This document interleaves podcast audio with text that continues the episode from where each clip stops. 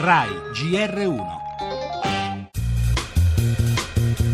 La decisione che abbiamo preso è quella di confermare il perimetro della maggioranza che sin qui ha sostenuto il governo.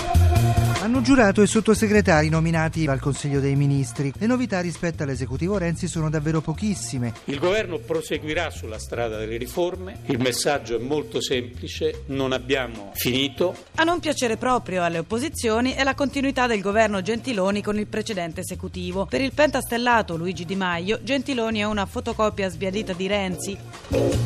Considerare le elezioni come una minaccia non mi appartiene. Se si vota, si vota. Non a forzature, sì ad ampie convergenze parlamentari sulle nuove regole. Non un mattarellum che non risolverebbe i problemi del Paese, ma sì ad una legge elettorale che rispecchi la volontà popolare con la sua rappresentanza parlamentare. Serve discontinuità, un approccio diverso. Così la numero uno della CGIL, Camusso. Le parole chiave del governo sono lavoro, sud e giovani, ha commentato il segretario della UIL Barbagallo. Il problema che abbiamo oggi di fronte sono i giovani che fuggono dall'Italia perché non trovano posti di lavoro stabile e abbiamo un grosso buco nero del mezzogiorno. Dobbiamo agire su questi due fronti.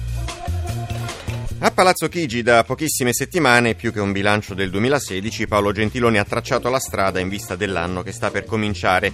In una conferenza stampa, come da prassi di ampio respiro e dedicata ai temi economici come ai rapporti internazionali, ma il dato politico centrale, lo avete sentito, è quella continuità con il precedente esecutivo rivendicata ancora una volta dal nuovo premier e duramente contestata da gran parte dell'opposizione.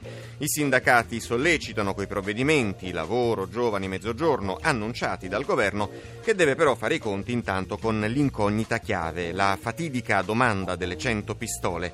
Nel 2017 andremo alle urne?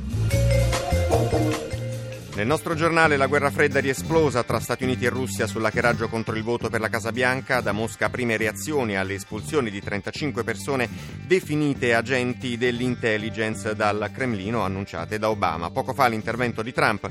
Parleremo poi della situazione in Siria, dove a mezzanotte è entrata in vigore la tregua, segnalate però alcune violazioni. In Italia sempre in primo piano l'avvertenza Almaviva, fallita l'ultima mediazione al Ministero dello Sviluppo Economico, partite le lettere di licenziamento di 1660 dipendenti, poi lo sport, la Serie B in campo oggi e le ultime follie del calciomercato.